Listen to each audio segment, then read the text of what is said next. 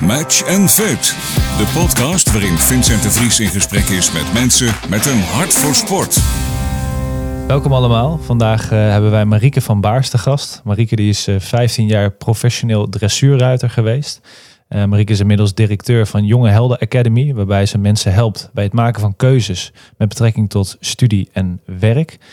Toevallig zitten wij allebei eh, in Nijmegen. Momenteel zitten wij in Wiegen met het opnemen van deze podcast. En Marieke die, eh, die heeft na haar topsportcarrière een, eh, een hele mooie maatschappelijke carrière opgebouwd. Waar we het onder andere over gaan hebben, deze, deze podcast. Marieke, welkom. Dank je.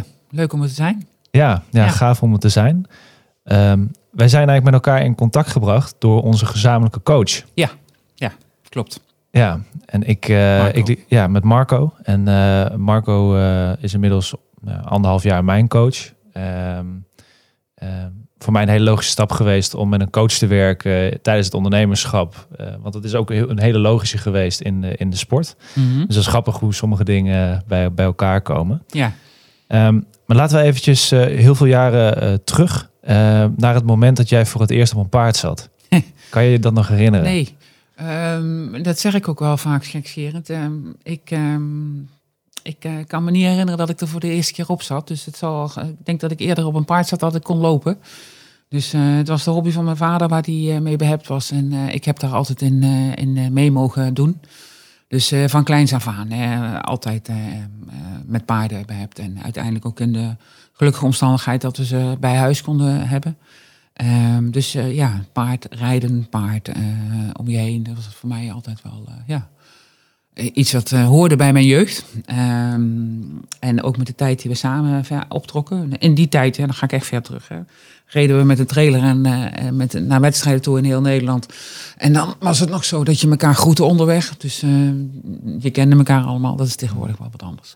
Ja. Maar dat is de reden waarom ik in de paardensport terecht kwam. Ik bleek er ook talent voor te hebben. En, ehm, en van daaruit ben ik gewoon verder gaan, eh, gaan groeien. En mijn vader was wel zo wijs, ehm, was zelf slager en een vakman. Maar als je het vak echt goed wil leren, niet slager, maar gewoon wat dan ook, moet je jezelf wel goed laten begeleiden. Ja. Door de beste. Dus dat zocht hij dan ook wel op voor mij. Dus eh, dat eh, heb ik altijd eh, kunnen ontvangen. Goede trainers. Ja. En die brachten mij verder. En ehm, ik heb er ook specifiek de opleiding voor gedaan. de hypische sportopleiding. In, in Deurne. Hij, hij bestaat helaas niet meer. Ehm, en eh, en van daaruit ben ik eigenlijk een beetje gaan rondzwerven in Nederland om op de beste plekken te eh, werken en leren. Ja. En bij de op dat moment eh, ja, beste trainers die er waren. Ja. Ehm, het heeft even nog geduurd omdat ik voor de opleiding ook moest springen. Dat ik het dressuur nog niet als specialisme zag. Dus ik deed beide. Ehm, en uiteindelijk ben ik me daar wel in gaan specialiseren. Ja. Hoe oud was je toen, toen je je daarin ging specialiseren? Ehm, toen was ik 18. Ja. ja. En ehm, het is ook een beetje een gekke sport, hè, want je werkt niet alleen, je werkt samen met een dier. En, Ja. eh, het is een hele langdurige relatie die je opbouwt. Eh, het is een samenspel. Eh, het is moeilijk uit te leggen, maar je moet het een beetje vergelijken met een danspartner hebben. En eh, dan dans je zo goed als dat je hè, je partner eh, meedoet of eh, Ja. je samen bent. Dus die, Dat is met- dus die connectie met je, Ja. met je paard is ontzettend belangrijk. Is heel belangrijk. Ja, Ja. is heel belangrijk. Ja. En ehm, ehm, ja, dat, dat, dat bouw je op. Dus je hebt ook een langdurige relatie. Met paarden waar je echt het, zeg maar het maximale mee kunt bereiken. Maar je kunt nooit meer dan dat het dier kan. Dus het is geen maakbare iets.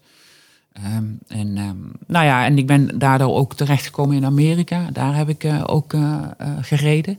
Uh, dressuur gereden. Ehm, en heb daar een jaar lang ook getraind en wedstrijden gereden. Ik heb niet mogen behalen wat ik zelf als kind van droomde. Ik had eigenlijk graag de Olympische Spelen gewild. Dat is niet gelukt. Eh, maar ik heb wel tot mijn dertigste, zeg maar, eh, ja, in de topsport mijn brood verdiend. Met name ook eh, met trainen, maar ook met het, met het van paarden, maar ook met het lesgeven en trainen van mensen met paarden. Ja, dus dat, dat trainen en dat lesgeven. En ja, Ja. Zometeen gaan we nog even wat langer Ja. stilstaan bij de Jonge Helden Academy. Dat is wel iets waar je op jongere leeftijd al bekend mee raakte. Ja, ja, ja zeker. Ehm, wat ik al zei, hè, het is de combinatie eh, eh, die bepalend is, het dier en, het men- en de mens. Eh, dat samenspel. En ik dacht altijd, hè, of dat vragen mensen, "Nou, dan ben je toch de hele dag met paarden bezig. Nou ja, je bent met paarden bezig, maar even zoveel met mensen. En ehm, je moet proberen mensen uit te leggen wat ze beter kunnen doen of anders kunnen doen. En ehm, dat, nee, om dat samenspel tussen mensen en dieren te bevorderen. En dat betekent dat je eigenlijk meer met mensen omgaat dan met dieren. Ja, ja. Ehm, dus dat, dat, dat eh, ja, dat, en maar dat vond ik een hele mooie bijkomstigheid. Het is ook later, zeg maar, de drijfveer geweest voor de dingen die ik nu doe. ja. En waarvoor ik eh, ook vaak blijf zeggen dat het niet zo heel veel verschilt met elkaar.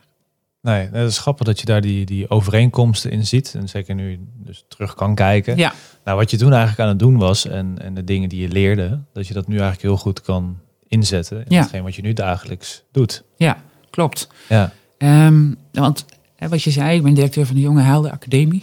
We gebruiken maar een Nederlands woord. We zijn een Nederlands club, dus eh, vandaar. Ehm, en wat ik ook eh, altijd in mijn werk gedaan heb, is met mensen werken. En, ehm, eh, en die gaan niet harder of sneller of worden niet beter dan dat wat ze in zich hebben. En dat eigenlijk tot ontwikkeling brengen is altijd wel een belangrijke drijfveer geweest in mijn werk als leidinggevende, heel vaak. Want ik ben op heel veel plekken leidinggevende geweest, heel lang. Verschillende eh, maatschappelijke organisaties. Mhm. Dat heeft toch wel mijn, eh, mijn voorliefde. ja. Ehm, maar dat, ja, dat verschilt eigenlijk niet veel meer met datgene wat ik in de sport ook deed. ja. Ehm, en eh, ehm, ja, dat, dat drijft mij. Ja, het Ja. maximale, zeg maar, het maximale het potentieel bij mensen ontwaken. eh, waar ze echt iets mee kunnen. Dat is wat mij drijft. Ja. Ja, ja. Ja. gaaf om te horen. Ik, eh, ik, ik eh, heb ook op dat punt gestaan. Ik op een gegeven moment stopte met mijn topsportcarrière. Ja. eh, op zoek ging Ja. naar wat, wat wil ik daarna. Ja. Dus misschien was het toen heel relevant geweest om een keertje met Jonge Helden Academy kennis te maken. Maar voor mij is dat een, een reis geweest van, van ja, vier jaar. Ik, Ja. ik heb een studietijd daarvoor Mhm. benut. Maar altijd zoekende geweest van wat kan ik goed? Ehm, waar, liggen, waar liggen mijn interesses? Eh, en hoe ga ik vervolgens dat inzetten voor iets wat ik daarna ga doen? ja. Maar als ik jou zo hoor, dan denk ik, nou, jij had het al wel bekeken rond je dertigste toen je, toen je stopte. Nou. of heb ik dat mis? Zo, zo makkelijk was, die, was, die, was dat proces nou ook weer niet hoor. Ehm, de, ik, op een gegeven moment, eh, als je niet helemaal in de top zit, en dat weet je in de topsport ook, hè, als je niet echt bij de top 10 hoort, bij wijze van spreken, daaronder is het hard werken Ja, om een goede boterham te kunnen verdienen. En eh, op een gegeven moment kwam ik ook tot de ontdekking, ehm, helaas is het zo dat bij paardensport heel veel geld bij komt kijken. Want een dier eh, hebben met kwaliteiten om echt de, to- de, de top te behalen, dan vraag je om een investering van miljoenen. ja, Nou, je weet dat is niet aan heel veel mensen voorbehouden. Ehm, en op het moment dat je daar wat onder, ziet, onder zit en je niet het eigen kapitaal hebt, dan is het heel lastig om daar wel te komen. En uiteindelijk eh, heb ik voor mezelf met pijn in mijn hart die, die conclusie getrokken. Dus ik denk, ik moet mij gaan ontwikkelen voor mijn maatschappelijke carrière. Ja. En, ehm, en dat viel eigenlijk een beetje samen met kinderen krijgen. Mhm. Eh, en gevraagd werden, worden door de eh, voormalige opleiding die ik zelf gedaan had, of ik daar een rol wilde vervullen. ja, En, en toen kwam ik eh, in de positie terecht om. eh, de opleiding in Deurne is, was een, is een landelijke opleiding met een internaat. En dat- was dat die eh, Olympische opleiding die je net noemde? Nee, nee, de, de, de, de hypische sportopleiding. Hypische was- sport, oké. Ja, en dat is eh, waar vanuit heel Nederland jonge mensen naartoe kwamen, maar daar was je intern. Mhm. En ehm, ik ben eh, toen ehm, eh, ehm, coördinator van het internaat geworden. Dus ik, ik begeleide eigenlijk de mensen naast het, het opgeleid worden als instructeur. Of, eh, ehm, en daarmee kwam ik eh, in contact met datgene dat ik bij mezelf ontdekte. Dat ik dat ook heel leuk vond om die jonge mensen te begeleiden. Ja, gewoon een dwarsdode snede van de samenleving. Met 80% van de jongeren gaat het heel goed, 20% gaat het wat minder en 5% heeft echt een probleem. Mhm. En, eh, maar toen dacht ik ook bij mezelf, en dat is eh, denk ik ook wat je een beetje bij topsport hoort, dat je wat ehm, eh, instrumenten of materiaal mist om echt goed te zijn. Mhm. Dus toen ben ik gaan studeren. Ja. eh, Dus hetgene wat je miste was kennis. Kennis en kunde, vaardigheden. Ja, eh, om het nog beter te doen. En, ehm, en omdat ik eh, ehm, dat vond dat, ze dat, dat die jonge mensen ook het verdienden dat iemand, ze tegen, iemand tegenover zich hadden die ook wist en echt verstand van zaken had. Ehm, en niet alleen vanuit gevoel werkte. ja, Dus toen ben ik gaan studeren. Nou, dat is een beetje aut- autodidact. Hè. Toen ben ik sociale studies gaan doen. En toen ben ik uiteindelijk maatschappelijk werker geworden. Eh, niet zozeer om maatschappelijk werker te worden in het veld. Want dat wist ik wel, dat ik dat niet wilde. Maar eh, wel om de instrumenten te hebben om mensen goed te begeleiden. Ja. En uh, van daaraf is eigenlijk gewoon mijn, mijn, mijn maatschappelijke carrière gaan. Ja, gaan, ging vanzelf eigenlijk. En um, uh, toen ben ik in, in het welzijnswerk terechtgekomen. Ben nou, directeur geworden van een instelling. En zo ging dat van het een naar het ander. Ja, ja. Um, maar wel de drijfveer van um, iets goed willen kunnen. Daar ook in door willen zetten.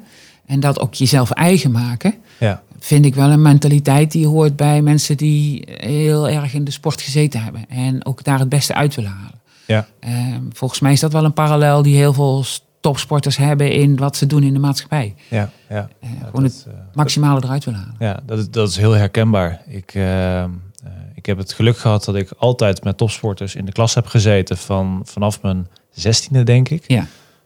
tot mijn, ja, wat was het? 23, 24ste. En elke topsporter op zich is weer uniek. Ja. Uh, dat kan in, in communicatie zijn, Ja. maar ook in het feit van ik wil iets Ja. en ik ga daarvoor. Ja. En alles daarnaast, dat, dat moet maar wijken voor dat ene doel. Ja. Dus die, die, die mindset waar je het over hebt, Ja. ehm, dat is iets wat je, wat je leert tijdens de topsport. En als ik jou zo hoor, heb je dat ook kunnen gebruiken voor na je topsportcarrière. Ja, Eh, zeker. Eh, en ook wel eh, al heel vroeg eh, ook ontdekt dat ehm, het, is geen maakbaarheid. Hè? De maakbare samenleving hoor je wel eens. Die is er niet. Als topsporter weet je dat. Ja. Eh, want eh, je kunt je, je best voor doen, maar het is niet een maakbaarheidsprincipe. Je moet daar stinkende best voor doen en sommigen komen er wel. Vanuit allerlei redenen, omdat iedereen uniek is. En sommigen halen dat net niet. Maar het is niet, als je dit doet, dan krijg je dat. ja. Dat werkt zo niet. Nee, helaas. Precies. Nou ja, en eh, dat heb ik ook wel meegenomen in mijn werk. Ehm, om mensen te zien voor wie ze zijn en wat hun potentieel is, maar ook in samenwerkingen, in ehm, eh, de.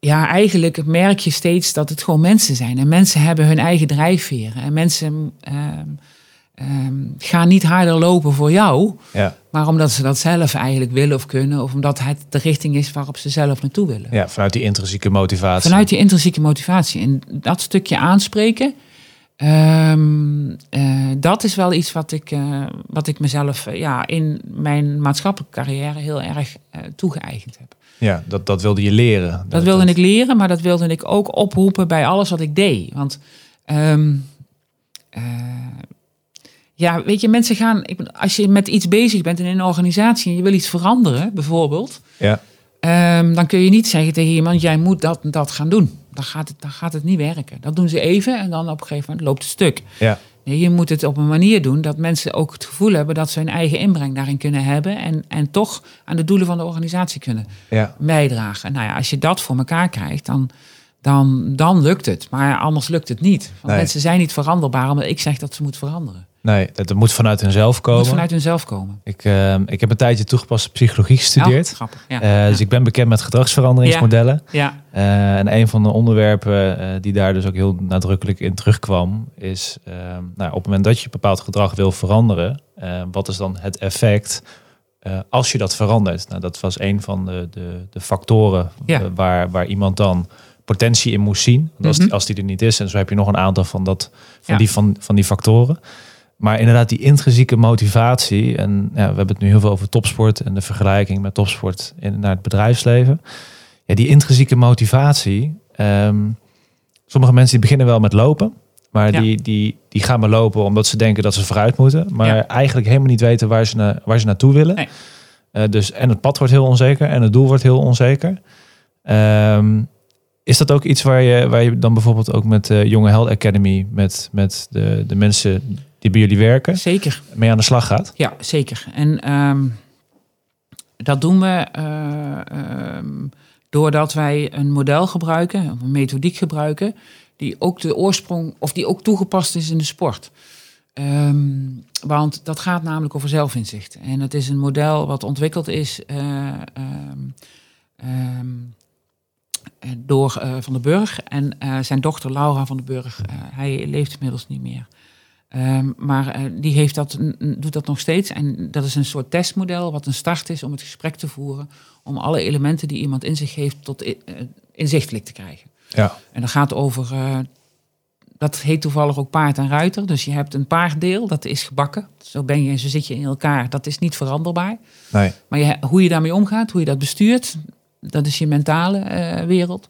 Daar zit natuurlijk nog wel mogelijkheid in. Ja. Nou, en daar, dat zijn 21 eh, verschillende elementen waar jongeren dan inzicht in krijgen. Mhm.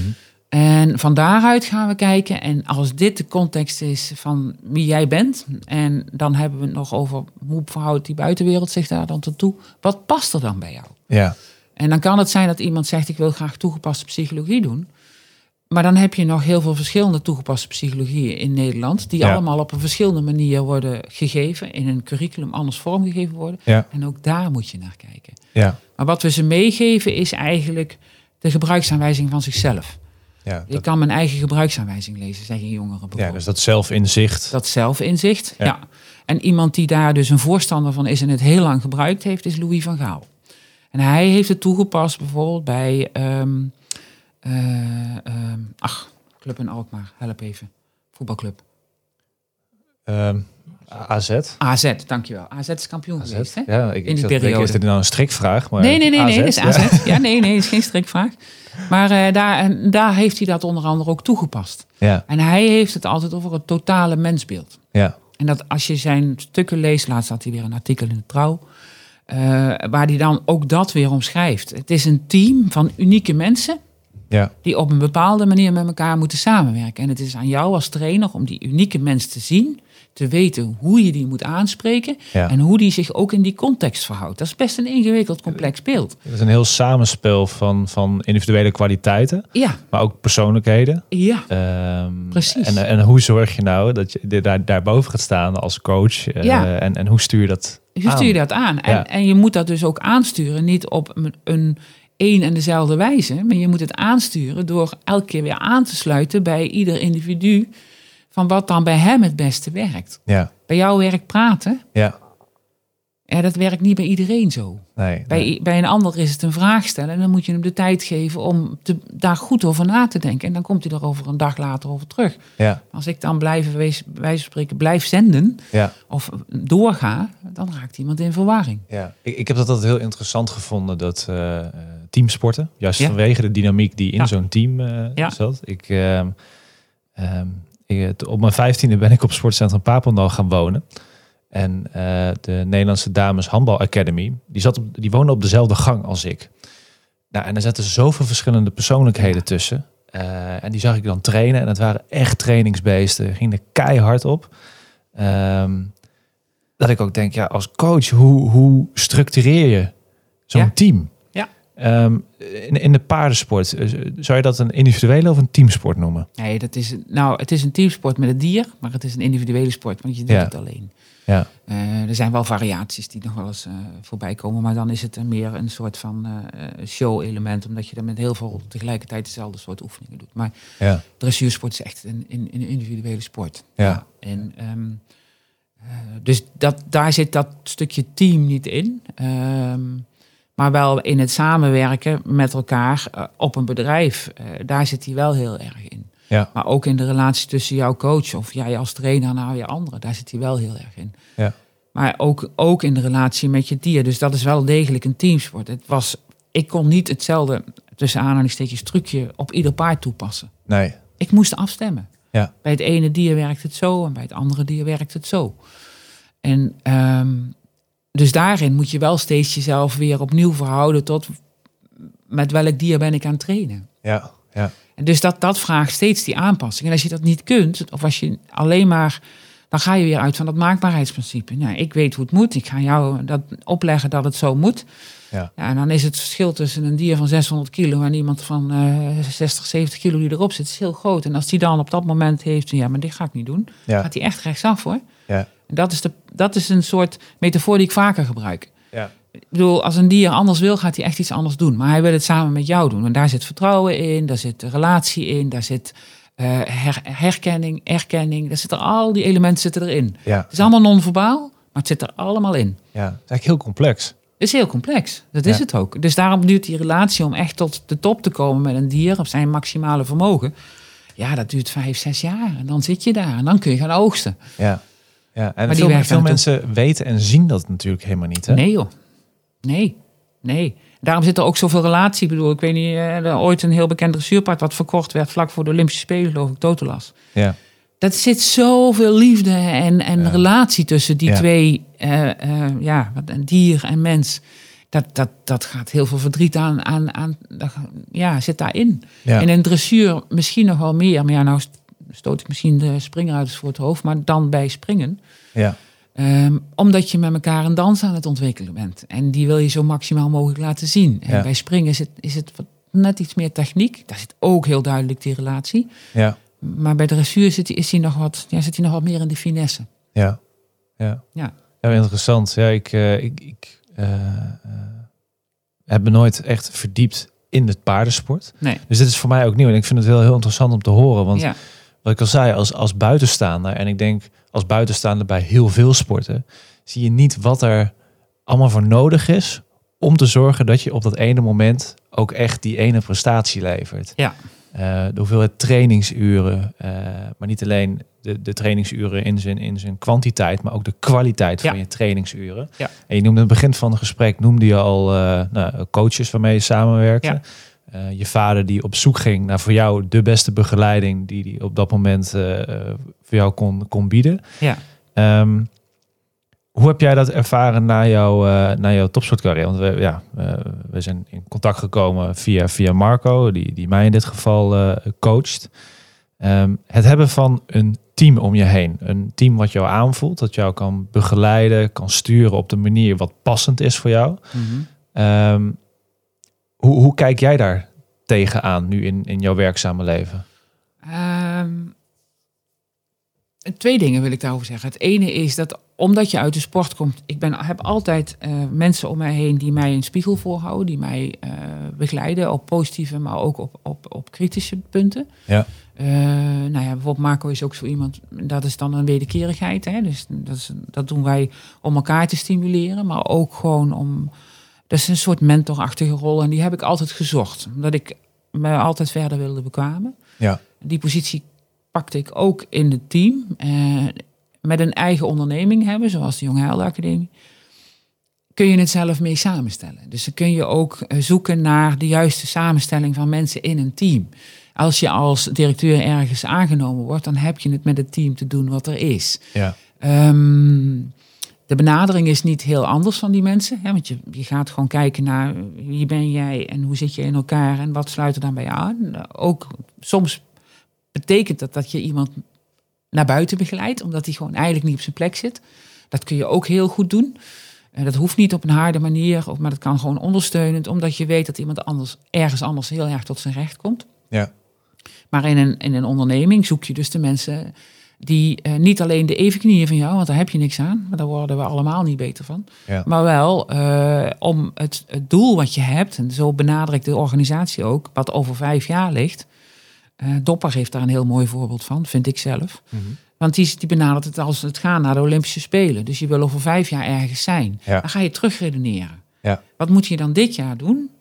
Om dan, eh, eh, zeg maar, volgend jaar weer verder. En dan een jaar drie, een jaar vier. En dan Ja. ben je in jaar vijf ben je daar waar je eigenlijk naartoe wil. Ja, en Dan heb je die-. Ja, dan heb je de juiste mensen om je heen nodig. Die zoek je. En dat gaat bij ons vrij organisch Ja. omdat er, ehm, we hebben een soort aanzuigende werking. um, Omdat de mensen heel enthousiast raken over wat er gebeurt. Ouders, kinderen, volwassenen, bedrijven, organisaties, eh, universiteiten, de, de hogescholen, de mbo. Omdat ze zien dat wij iets doen wat er nog niet was. Ja. En ook ze zien wat het effect is op die jongeren. Ja. Ehm, dus mensen komen heel regelmatig bij ons. We hebben eigenlijk nog nooit een vacature uit hoeven zetten. Nee. En we leiden onze mensen ook zelf op met het model eh, eh, van, van eh, Laura van der Burg. En, en in het coachen, in, in de gelijkwaardigheid met de jonge mensen, want dat is heel belangrijk. Ja. En in het klimaat wat we creëren, een soort fijn, eh, ehm, veilig klimaat. Hmm. Eh, en daar kun je gaan excelleren Ja. vanuit jezelf. Ja, ja het is een hele eh, mooie toegevoegde waarde. Ik denk dat heel veel jongeren die op zoek zijn naar, naar hoe, wie ben ik, eh, wat ga ik daarna doen, dat die dat zo'n stuk begeleiding heel, heel prettig is.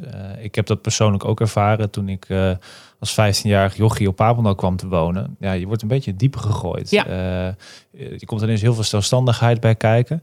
En nou was het zo dat er een life skill coach aanwezig was. Die werd beschikbaar gesteld vanuit het, het CTO, het Centrum voor Topsport en Onderwijs.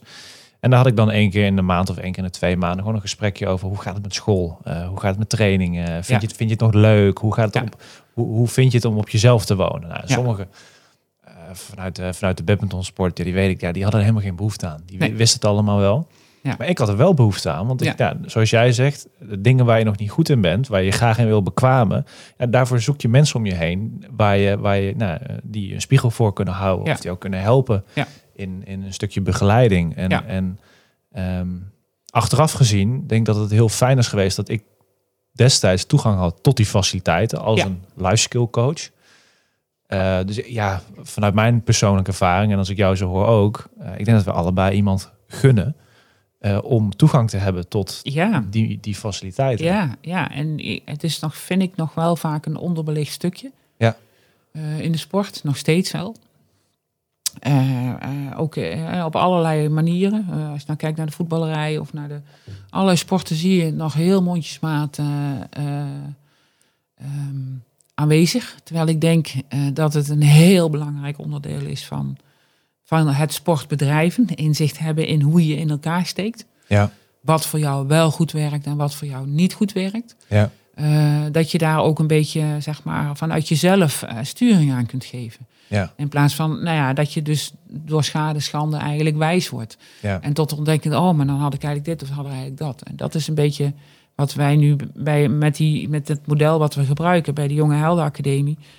We geven hen iets mee waar ze hun hele leven profijt van hebben. Ja. Um, ik vind eigenlijk persoonlijk hè, dat, we, dat dat in het onderwijs veel meer ingebed zou moeten worden. Mm -hmm. uh, dat stuk persoonlijke ontwikkeling, niet kennis en kunde. En, uh, ja. Ik zeg wel eens voor de grap, ja, als over vijf jaar Google achter je oor zit en je drukt op Google Translate, dan weet je alles of je, hè, nou dat. Ja. Want dat gaat er gewoon aankomen, die artificial intelligence. Wat is dan de toegevoegde waarde van onderwijs? Ja, het, het, dan gaat het veel meer over de, de, de persoonlijke kwaliteiten ja. en het inzicht ja. en uh, ja. de, de, de tools die jij hebt om, om bepaalde handelingen uit te kunnen voeren, uh, bepaalde inzichten. Precies. Uh, maar ook als werkgever. Ik heb liever iemand die zelf inzicht heeft. Ja. En die mij dat kan uitleggen. Ja. En die tegen mij zegt, ja, zo en zo zit het in elkaar. Dat werkt goed voor mij. Ja. Fantastische club, daar wil ik heel graag bij horen. Ja. En dit breng ik mee. Ja. En dit vraag ik van jou. Ja. Het zou toch gaaf zijn als je dan als werkgever in plaats van moet onderzoeken van waar, waar zit bij jou de knop en hoe moet ik die vinden en Ja. eh, waar ga je aan en waar ga je op uit. Ja. ja, dat is leuk dat je dat zegt. Ik, eh, ik heb zelf altijd een hele interesse gehad in een stukje zelfontwikkeling. Ik heb Ja. op een gegeven moment een, eh, een vriend van mij, vrij redelijk gelijkgestemd, als het gaat om een stukje persoonlijke ontwikkeling. En op een gegeven moment kregen we, had hij een, eh, een, eh, een app gevonden waarbij wij eh, boeken konden gaan luisteren, maar dan kwalitatieve samenvattingen van, van boeken over persoonlijke ontwikkeling. Oh, grappig, leuk. Dus ik heb ja. in die vier jaar waarin ik op zoek was, heb ik, nou weet ik veel, het was 80 euro per jaar of zo voor zo'n voor zo'n abonnement. En denk, nou, 80 euro is toch wel veel. En nou, toch gewoon gedaan. Maar echt, ik, eh, ik had thuis eh, een boek of tien liggen. Ehm, en nu had ik binnen een week, had ik gewoon al die boeken, had ik gewoon geluisterd. ja, Kwalitatief goede samenvatting, waardoor ik weer geprikkeld werd om eh, een keer die directeur van het sportmarketingbureau op te bellen. Om gewoon eens te vragen van, van hey, kan ik een dagje meelopen? En Ja, dat, dat lukte uiteindelijk Ja. ook. Dus het toegang hebben tot, tot, tot nou, literatuur in dit geval over zelfontwikkeling. Ja, heeft mij echt wel geholpen in die vier jaar. Ja. Ehm, en wat je zegt, onderwijsinstellingen zouden daar veel meer mee moeten doen. Ehm, ik heb dan Johan Cruijff Academy gedaan Ja. in, eh, in Tilburg.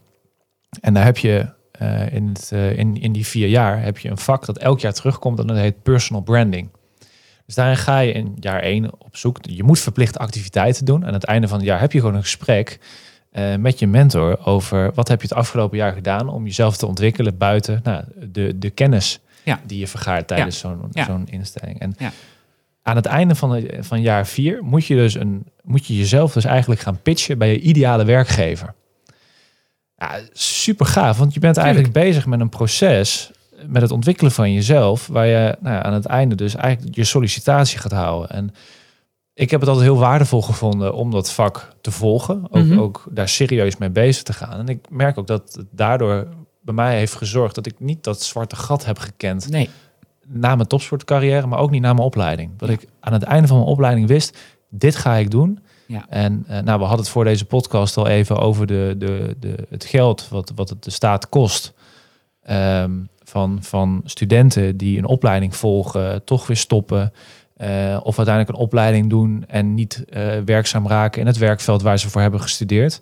Wat, wat, wat was het getal wat, wat, wat jij noemde? Nou ja, wat ik noemde was dat het onze samenleving ongeveer 5 miljard per jaar kost. Verkeerde studiekeuzes. Ja, dat is gigantisch veel Dat is natuurlijk. gigantisch veel. Ja, En dat is gewoon een hele simpele rekensom. Hè? Dat is gewoon eh 70% van de mensen moeten studielening aangaan. ja, En eh, eh, 1 op de 3 valt uit in het eerste jaar.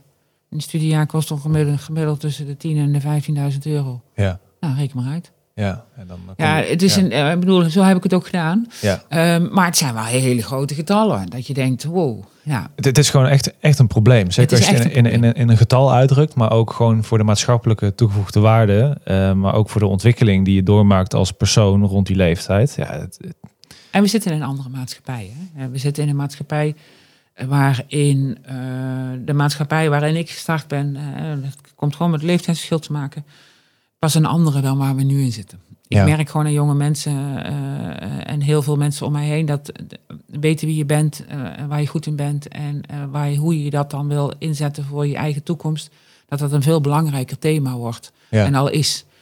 Dat lenen voor je studie, waar, waar, waar iedereen, toen ik jong was, het nog normaal vond, hebben ze daar nu echt een weerzin tegen.